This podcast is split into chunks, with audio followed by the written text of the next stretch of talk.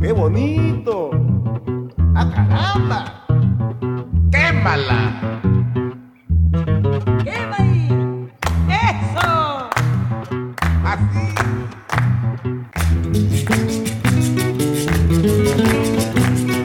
Hello, Georges Collinet with you on Afropop Worldwide from PRI, Public Radio International. It's said that black man was the first Spanish speaker to set foot on the land known today as Peru. The astonished natives, who had never seen a black person, tried to rub the color of his skin, but the blackness remained.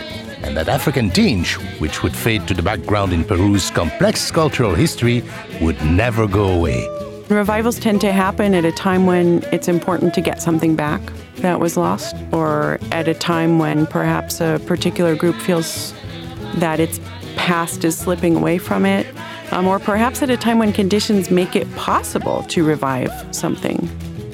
in Peru, black music became the music, you know, because it's still Andean music only Andean people relate to. And then there is the criollo music that only city people relate to. But then there's black music and everybody likes that. That's Juan Morillo, manager and producer of the group Peru Negro, and Heidi Feldman, author of the award winning book Black Rhythms of Peru. They join Indiana University professor Javier Leon to explore the fascinating revival of Afro Peruvian music on this special Hip Deep edition Black Peru Lost and Found. Let's kick it off with an important voice of Black Peru, Lucila Campos.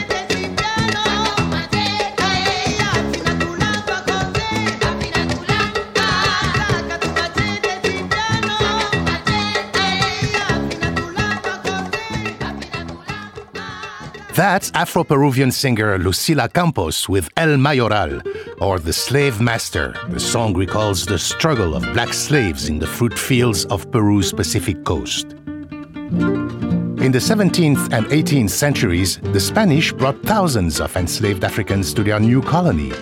Thousands more were redirected to the Pacific coast from all over the Americas. In the time that followed, blacks mixed into the patchwork of Peruvian society until, according to census data, they seemed to disappear. But that was not the whole story. We'll tell you what happened to them in a moment.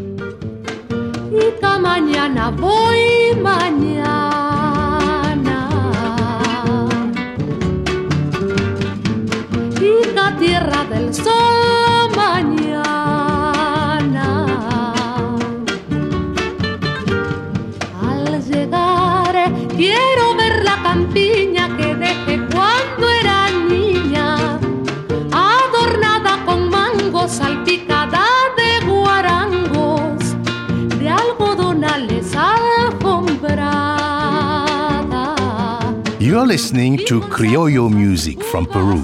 The term criollo defines a highly mixed cultural identity in Peru. But the word's definition changed greatly over the course of Peruvian history.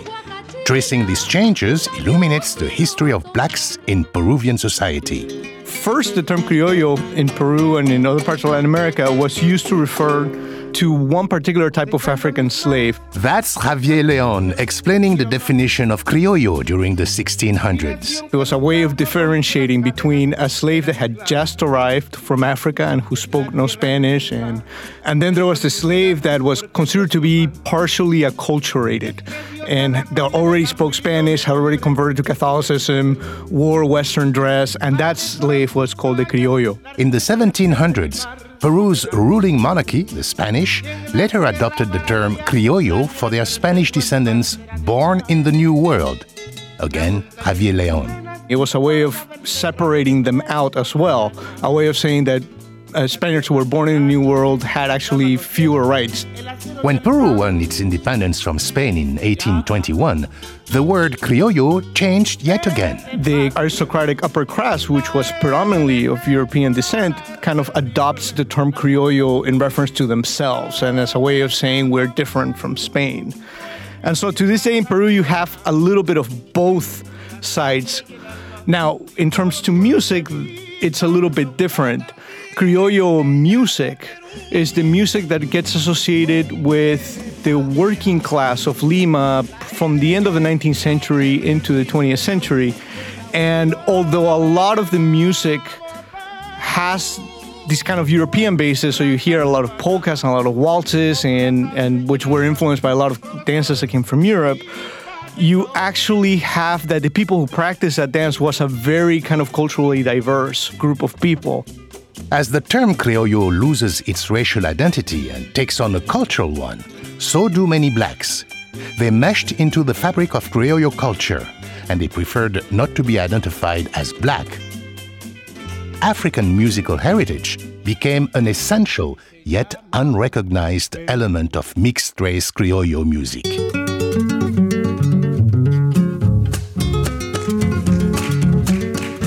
Play criollo songs, one needs the guitar, introduced to Peru by the Spanish and performed in an intricate and aggressive style that embodies criollo culture.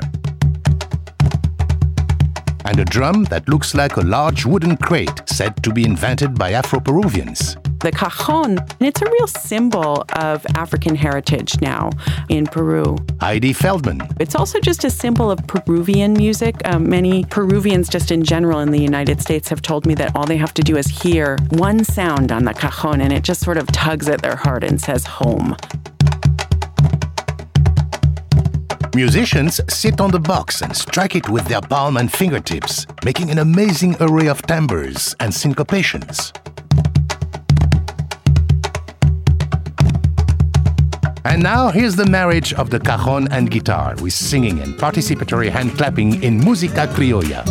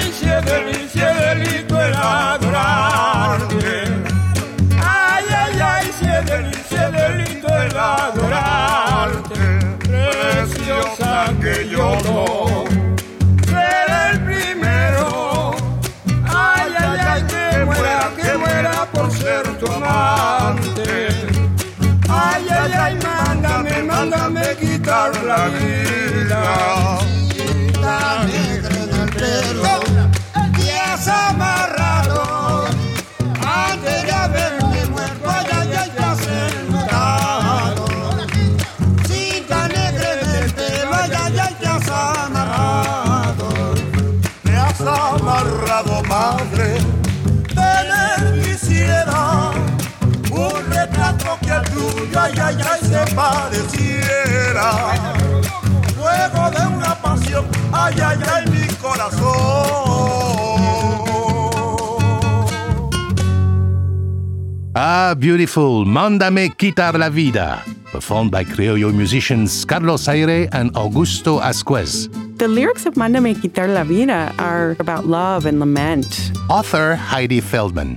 Tell me to end my life. This sense of the lovelorn singer. And the metaphor for lost love becomes kind of a metaphor for losing that Lima of old. Often, criollo musicians were not mourning over affairs of the heart, but over a lost golden age of criollo culture.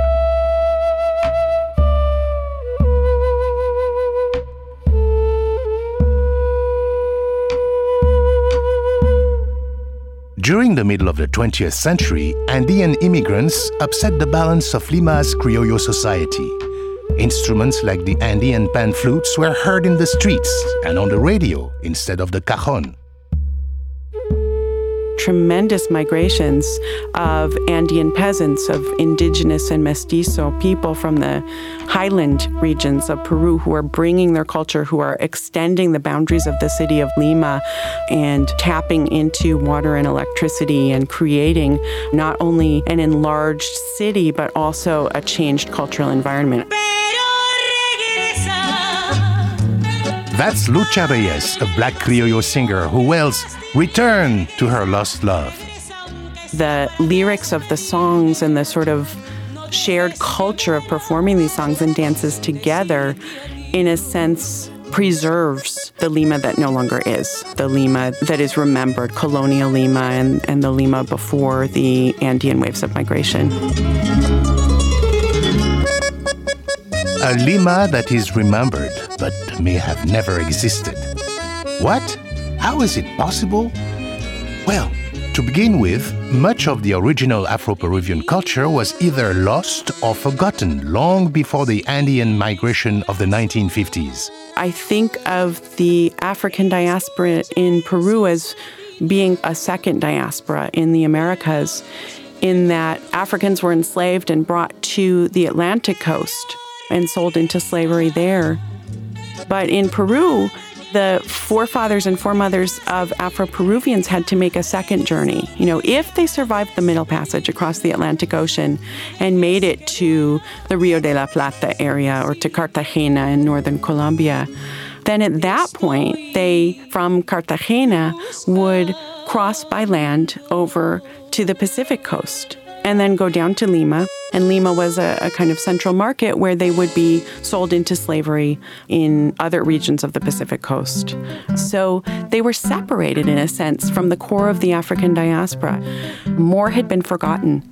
The population was smaller. The population of African descent was so much smaller than in places like Brazil or Cuba, where you have um, the perpetuation of African descended cultural traditions. And even more Afro Peruvian heritage was lost when slavery was abolished in 1854. Juan Morillo. Well, what happened, I think, the history of blacks in Peru, um, you know, after slavery, that they were ostracized from the rest of society. Most Afro Peruvians sought higher social status by identifying themselves as criollo rather than black. Then, when huge mestizo populations from the mountains moved to Lima in the 1950s, black Peruvian people and their music seemed almost to have disappeared. Only a few families carried on Afro Peruvian traditions at private parties and homes. So, whatever they did, they kind of did uh, among themselves, you know, their music, their culture continued to live in the home and among the families. But society at large in Peru didn't know too much about this.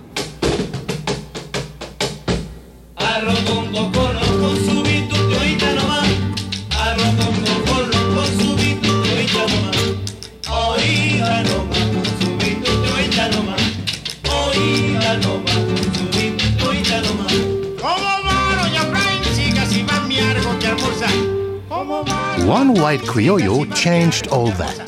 Scholar Jose Durand mounted a major recreation of the publicly forgotten music of black slaves and their descendants in Peru. Heidi Feldman. Jose Durand wanted to get together a bunch of black Peruvian musicians and dancers and actors, young people largely from these few families, these kind of royal families that had maintained and preserved black Peruvian culture. Durand found some of the black royal families in the Callejones. Callejones, which existed in Old Lima, tended to be in neighborhoods that had uh, many residents of Afro Peruvian descent, as well as white criollos and criollos of other ethnic origin, because there were uh, people of Asian descent and other ethnic groups who shared this criollo culture in the 20th century. You have these apartments kind of lining the entire alley. Each of these apartments will usually be a one or two room dwelling where, you know, very poor families would live. Javier Leon. And then at the very end of that alley, you would usually have a sink or the well before that. That was what all the people in that callejon used to share for water, for washing, for cooking, and so forth. Criollos and Afro Peruvians um, who lived in these kinds of dwellings would get together to perform and play music all night. Golpe, guitarra y cajón, mándame quitar la vida. Golpe, guitarra y cajón, cielito el adorarte. These parties, or jaranas, were important sources for Durand's research. Jose Durand was a scholar, but he really believed that the culture that these elderly jaraneros held in their minds and in their practice was as important as what could be learned from books.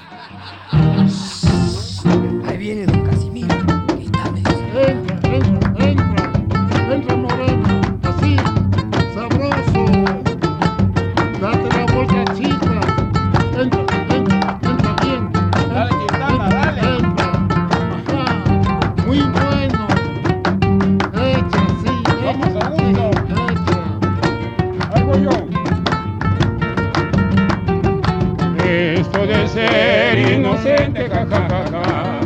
Y tu mano delicada. Y tu frente reclinada. Poderosa por tu frente. Quien gozara del aroma, del aroma de tu aliento. Ay, oh María, ay, mi fortuna, ay, cual ninguna, ay, trocaría, mi fortuna trocaría, oh María, mi fortuna trocaría. That's a historic recording of legendary criollo musicians made by Jarana's Four Aces. Elderly criollo singer Manuel Quintana, the Black Canary, rose from his hospital bed to assist Jose Durand this recording. To patch together the black voice of Peru, Durand wanted to know what came before this type of criollo music in Peru's black communities. He worked closely with Don Porfirio Vasquez, the patriarch of one of Lima's royal families that preserved black music. Don Porfirio's influence on the future of Afro Peruvian music was massive.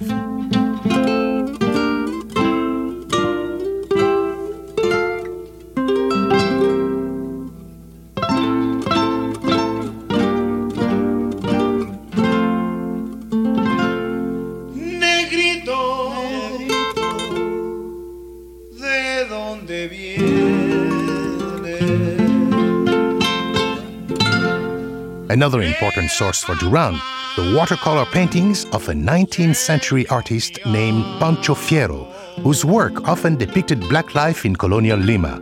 Javier Leon. people begin to look at Pancho Fierro as a way of kind of wanting to try to figure out what were some of the things that were going on in the 19th century that you don't really see around anymore. And people begin to gravitate especially to the paintings about the dances. His paintings were such a symbol of Lima's forgotten black past that Durand named his troupe the Pancho Fierro Company. His 1956 Pancho Fierro theatrical production in Lima's prestigious municipal theater inspired a movement where Peruvians reclaimed and recreated their black roots. They rendered a scene from a Fierro painting for the stage, the Son de los Diablos, or Devil's Song. This is how it might have sounded, performed by a group led by Manuel Mugara, known by his nickname Manucho. Manucho was a former Afro Peruvian Diablo, or devil, who helped Durand recreate what was absent from Fierro's paintings.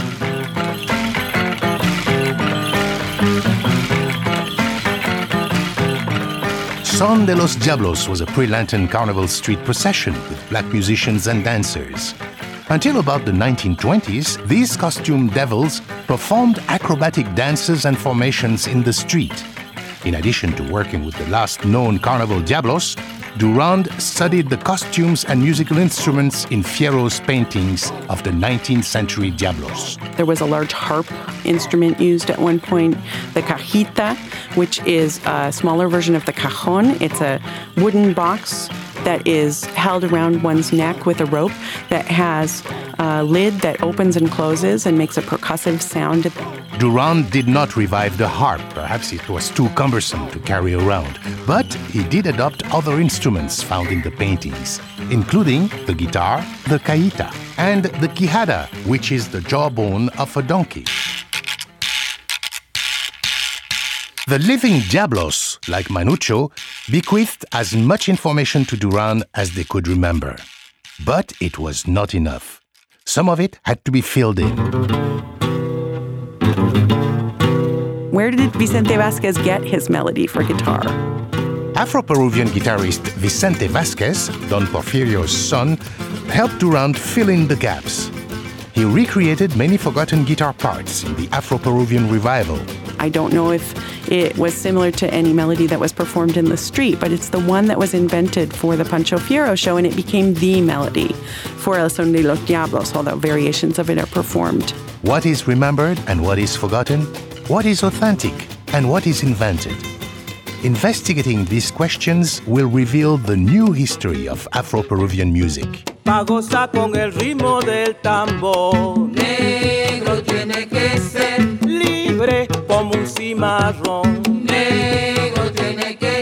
You can learn more about Afro Peru's revival by visiting our website, afropop.org. Link to Jose Durand's library, to Pancho Fierro into your Facebook profile, or read the full interview with our Afro Peru guide, Heidi Feldman, who authored Black Rhythms of Peru. Coming up, two black Peruvians go back to a time even before Durand's Old Lima to put the Afro back into the Afro Peruvian revival. I'm Georges Collinet, and you're listening to Afropop Worldwide from PRI, Public Radio International.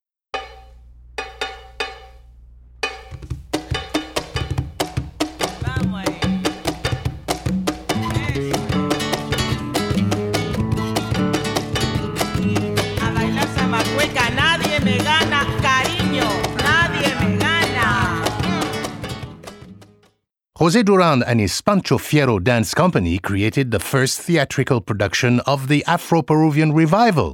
He brought attention to the old black songs that had preceded criollo styles, like the marinera. But one of his performers went even farther back in time to trace the black voice of Peru. Nicomedes Santa Cruz came along in the 1960s, straight out of the Pancho Fierro company, and then Victoria Santa Cruz, his sister, joined him as leader of the company Cumanana. Nicomedes Santa Cruz became really the father of the Afro-Peruvian revival. Ay, soy hombre que en esta vida dicha cabal no he tenido. Before he became a director, journalist and radio and television personality Nicomedes was known as a performer of decimas, a form of oral poetry from Spain. As the decimista in Durand's company, he premiered Black Rhythms of Peru. Through this poem, Nicomedes gave black Peruvians a glimpse of their past that had been forgotten. Ritmos negros del Perú.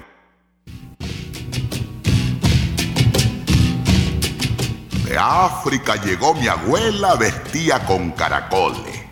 La trajeron los españoles en un barco carabela. La marcaron con candela. La carimba fue su cruz. Y en América del Sur, al golpe de sus dolores, dieron los negros tambores ritmos de la esclavitud. Says, My grandmother came from Africa, adorned in shells. Spaniards brought her in a caravel ship. They marked her with fire.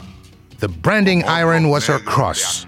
And in South America, to the beat of their pain, black drums sounded rhythms of slavery. In Peru or anywhere in the Black Pacific, no one had heard such a thing. Peru's story of slavery had never been recited on a public stage. Nicomedes quickly became the most important voice of Black Peru. Blacks were believed to be just part of Criollo culture. So there was not really a sense of diasporic consciousness. Again, Heidi Feldman. It's with Nicomedes Santa Cruz that the term Afro begins to be used instead of the term negro or black. Nicomedes gave black Peruvians a sense of shared heritage with blacks living everywhere, from Cuba to Angola. If there had been no Nicomedes Santa Cruz, I can't even imagine what black music would be like in Peru because it was his leadership that really did so much for people of African descent um, and for the arts of the black community in Peru.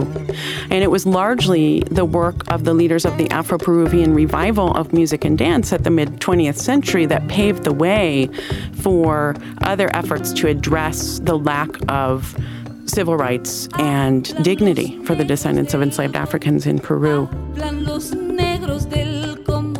After Durand's company went bankrupt in 1958, Nicomedes and his sister Victoria Santa Cruz formed Cumanana.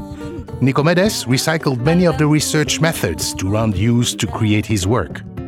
Nicomedes did incredible research. He was really a kind of lay scholar.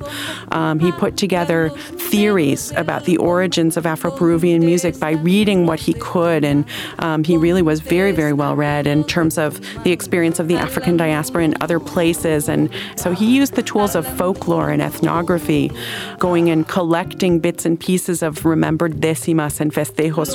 Nicomedes remembered fragments of melodies from his childhood. One proved to be the perfect source material for a hugely popular Afro Peruvian style, the Lando.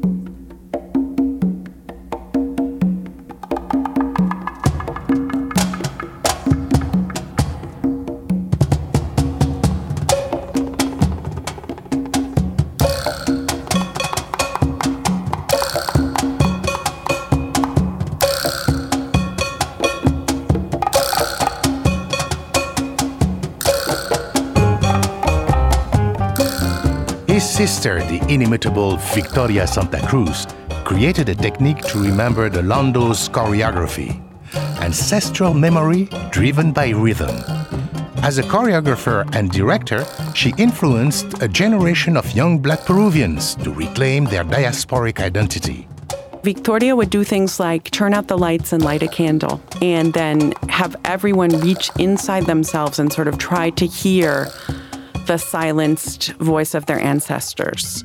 And Victoria um, recreated the Lando by remembering it with her body.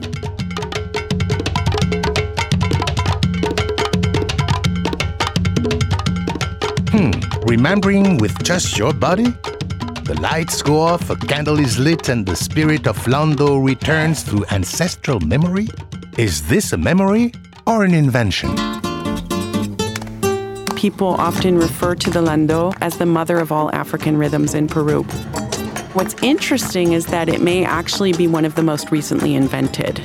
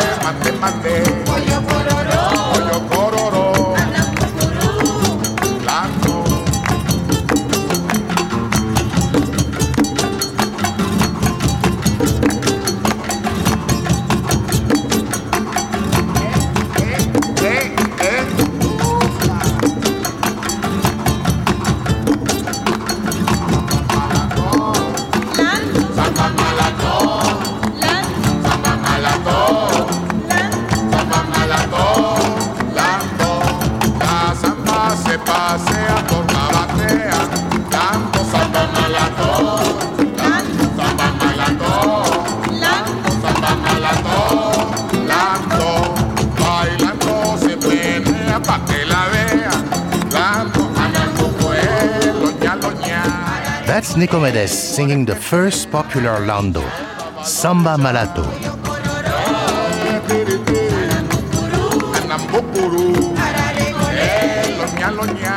He chants with the chorus, Oyo kororo, Oyo kororo. But what does it mean? And the words of this second verse were words that he made up that sounded African. In one of his later publications, he calls them um, arbitrary Afroid verbiage or something like that. You hear these words that sound very African if you don't know any African languages. So, what they accomplish is they make the song sound more like it came from Africa, sort of validating this past that Afro Peruvians are desperately seeking to reclaim during the Afro Peruvian revival. Ô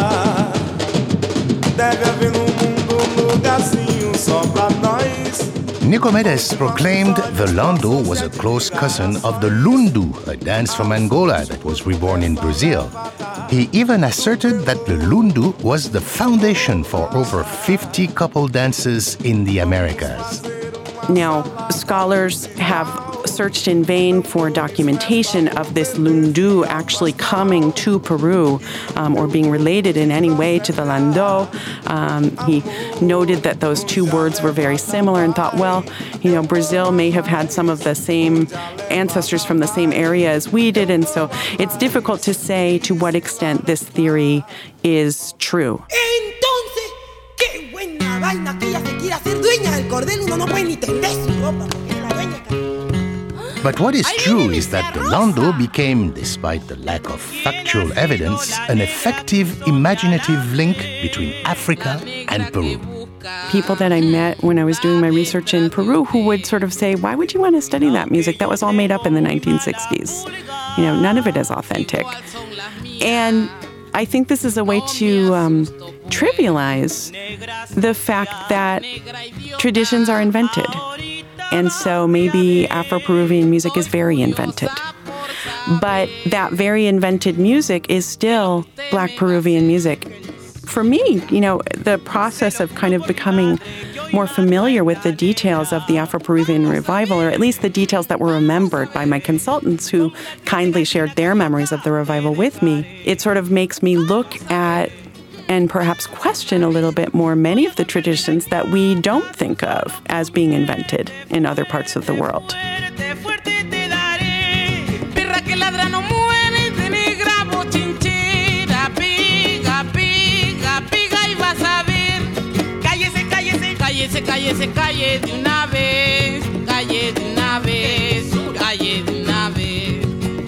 Cálmese, cálmese, cálmese. No me friegue usted, no me friegue usted, no me friegue usted. Que pleito se ha formado, dejen de discutir, no se disputen más, que guardia va a venir. Que pleito se ha formado,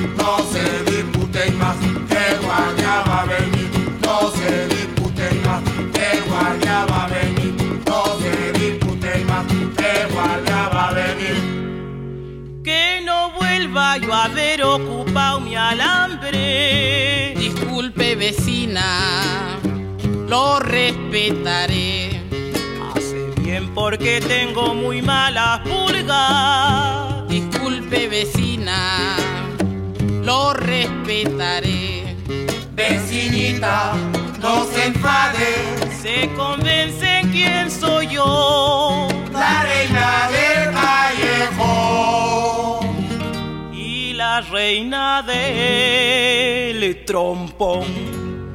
Así es, Así es. así es. Así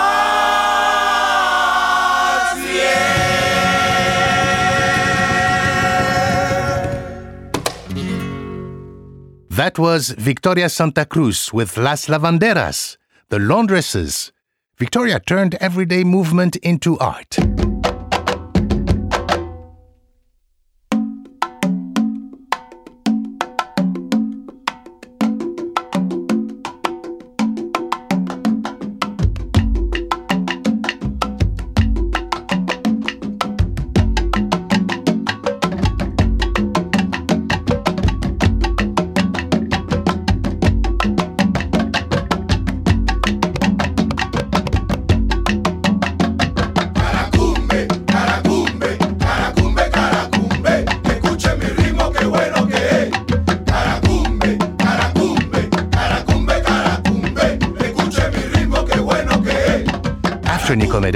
Victoria connected Afro Peru with the Afro diaspora, it became commonplace for Afro Peruvian musicians to pound on drums from everywhere.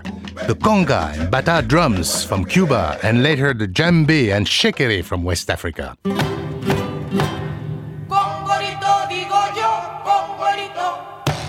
Congorito digo yo, congorito. However, one Peruvian drum moved to the forefront of the Afro Peruvian revival.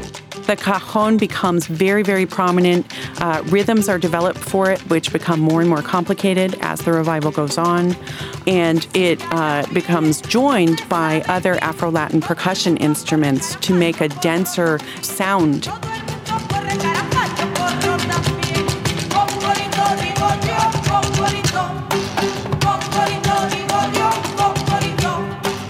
Band Peru Negro expanded the repertoire and the virtuosity of the cajon.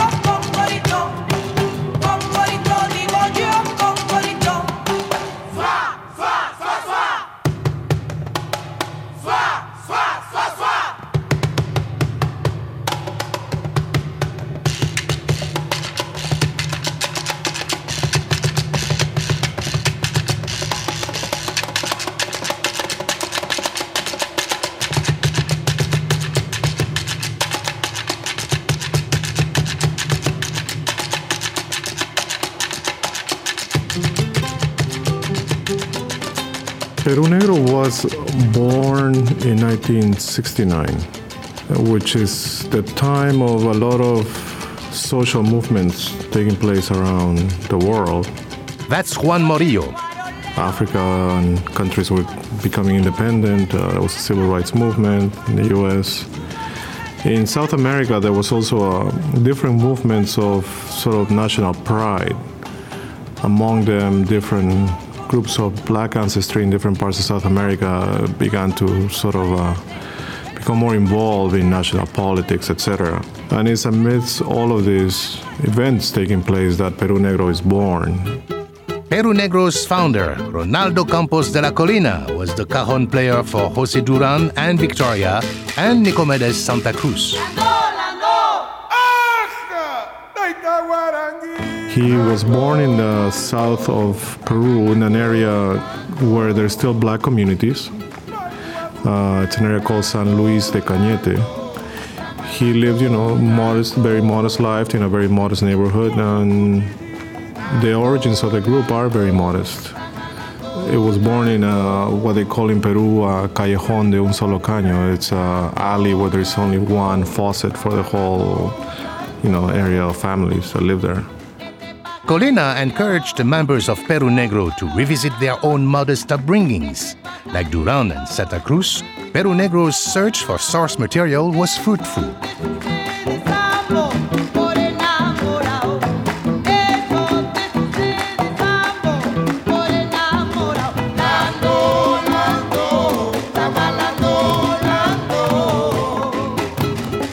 The original members of Peru Negro is they began to travel back to those communities. And they interviewed people, they took notes, uh, they took pictures, they wrote, uh, you know, they asked people to dance, the older people, and they wrote those steps. And they have cataloged uh, close to 60 different dances.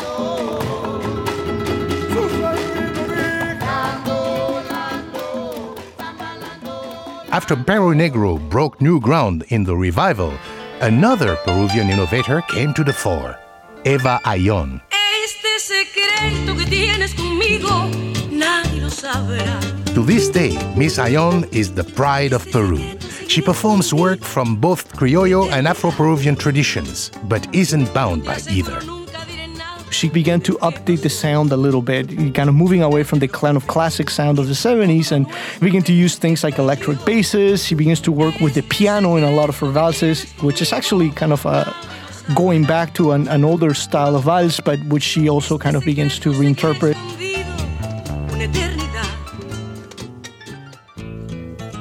Here, Eva Ayllón chants the classic song Raíces del Festejo, written by Pepe Vasquez in honor of his father, the great Don Porfirio Vasquez. And the song, when Pepe wrote it, was basically to talk about his father, Don Porfirio, and how the song talks about how, you know, I always told my dad that I wanted to be like you and I wanted to sing like you and I wanted to know the festejo and I wanted to know this black rhythm. Este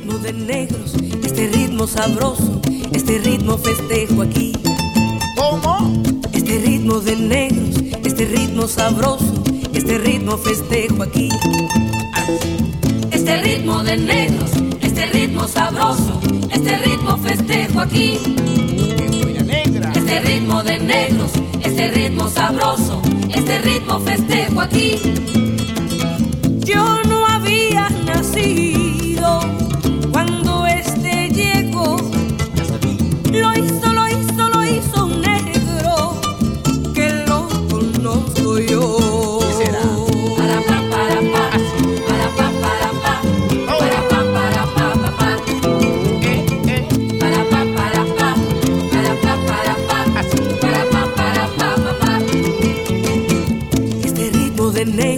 este ritmo sabroso, este ritmo festejo aquí. Así. Este ritmo de negros, este ritmo sabroso, este ritmo festejo aquí. Este ritmo de negros, este ritmo sabroso, este ritmo festejo aquí. Otra vez. Este ritmo de negros, este ritmo sabroso, este ritmo festejo aquí. Lo hizo Porfirio Vázquez, ese gran señor. Claro que sí. Lo hizo con mucho arte y ahora lo canto yo. Lo canto yo. Claro que sí. Lo canto yo, Así. lo canto yo, lo canto yo, lo canto yo. Ahora, con tambor y bata. Cuando era pequeña, yo le dije a papá, yo quiero cantar,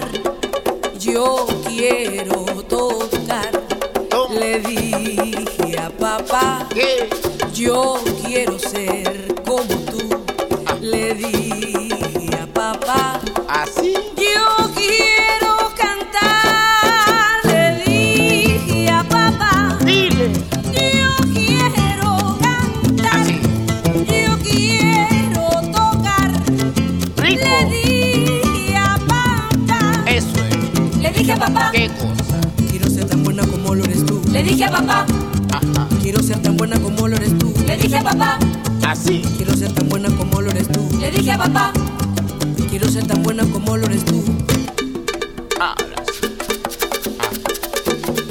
Eh, eh, eh. Así. Ahora canto, ahora toco y doy gracias a papá que pueda cantar, que pueda tocar. Así. Le dije a papá, ¿Qué cosa? yo quiero cantar. ¿Ah, Así. Le dije a papá, ¿Qué va yo? quiero ser como tú. No fastidies. Le dije a papá, ah, le dije a papá. Ah, Así. Le dije a papá, Ajá. le dije a papá, ¿Y qué le te dijo? dije a papá. Así. Le dije a papá, Así. le dije a papá.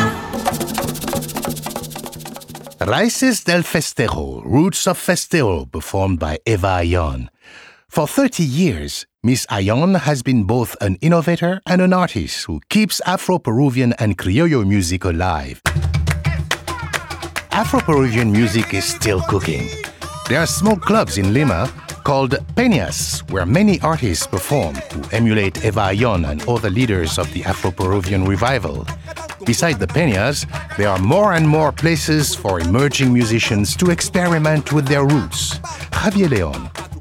Younger musicians reproduce what you know their parents and grandparents had done, but to kind of begin to kind of experiment a little bit more.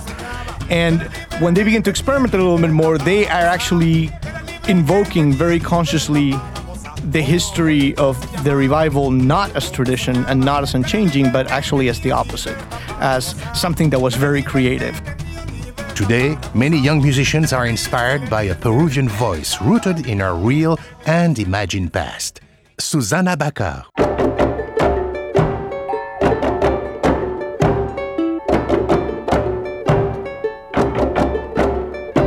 Se te se la mi malayaya, se te se la nese mi malayaya, se te se la nese mi malaya, sarambe. Susana Baca popularized Afro Peruvian music worldwide. New York based rock star David Byrne signed her to his Luaka Bop label after hearing her music from his Spanish teacher. Like all the Afro revivalists, Susana performs material from her past. But she's also not afraid to cover a song by Björk or collaborate with cutting edge musicians Marc Ribot and John Medeski. This is Resbalosas from Six Poems.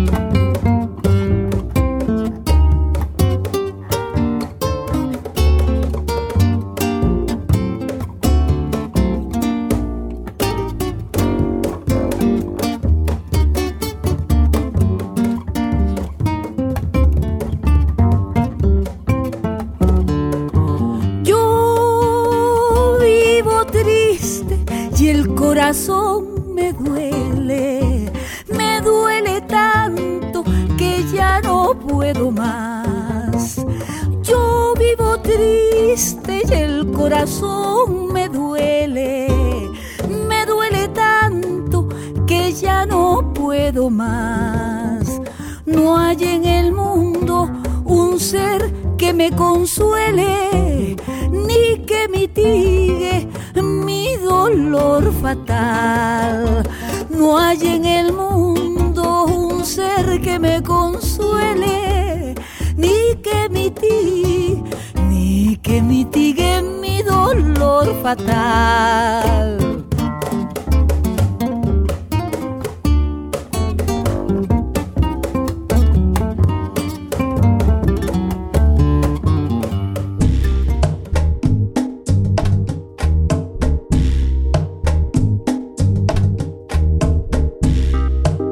Listening to the group Nova Lima, perhaps the freshest sound of Afro Peru. Vamos.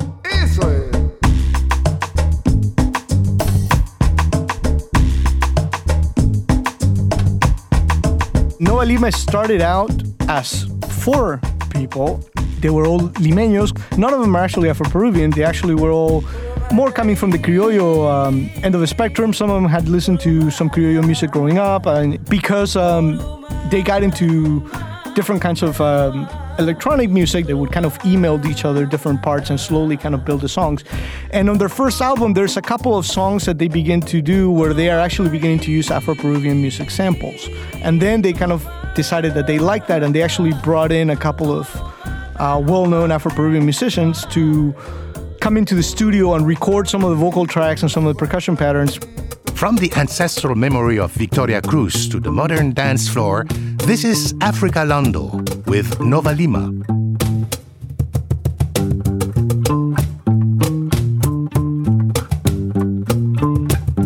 De África llegó mi abuela vestida de caracoles. La trajeron españoles en un barco carabel.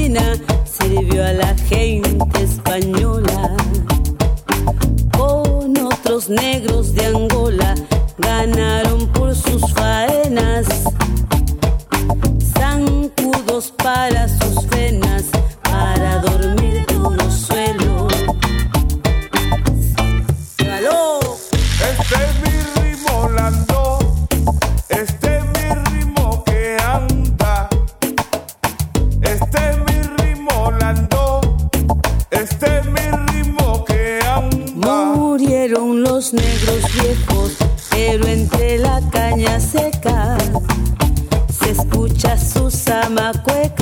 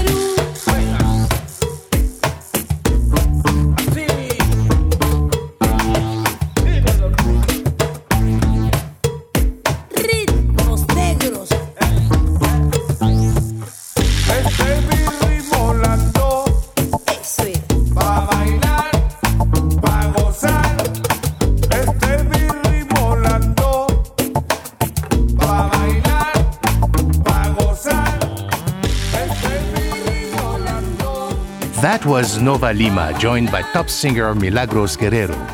The group also includes Afro Peruvians Marco Mosquera, Juan Medrano Cotito, and Mangue Vasquez, the grandson of celebrated Porfirio Vasquez.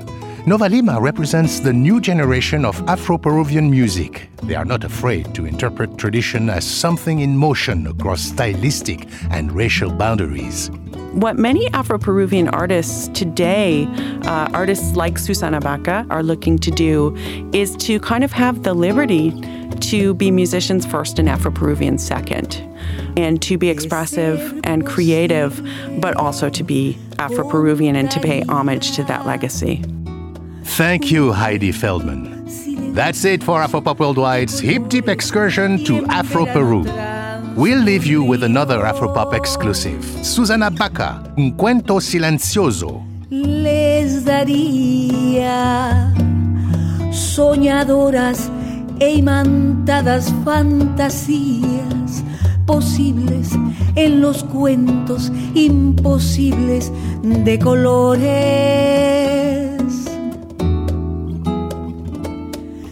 nacería desde el agua donde anida guarecido el arco iris. Cumpliría mis edades y tendría mis días atareados.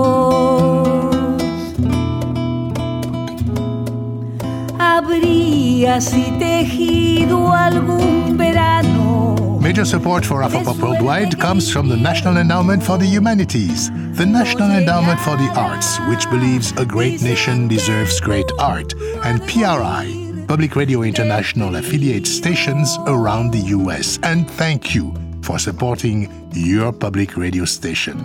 Additional support for Afropop Worldwide comes from Africa Now at the Apollo Theater in New York City on March 11th, featuring Bongwana stars Songhoy Blues, David Touré, Loyiso Guala, and more. Special thanks to Terra, Alon, and Yale at Luaka Bop, Jacob Edgar, Cindy Byram with Peru Negro. Afropop would also like to recognize Valerie Magzak, Alex Bedford, and the scholars and musicians who participated in the program. Our thanks to Heidi Feldman, Juan Morillo, and Javier Leon. Simon Rantner and Will Glass-Spiegel produced this program. Thanks, guys. You can find us on Facebook and follow us on Twitter at AfropopWW. My Afropop partner is Sean Barlow. Sean produces our program for World Music Productions. Our chief audio engineer and co producer is Michael Jones. Additional engineering by Mike Kaplan and Stephanie Lebeau. Banning Eyre edits our website, afropop.org. Our director of new media is Akornefa Achia. And I'm Georges Collinet. Se moría, se moría un guerrillero entre mis ojos, se moría.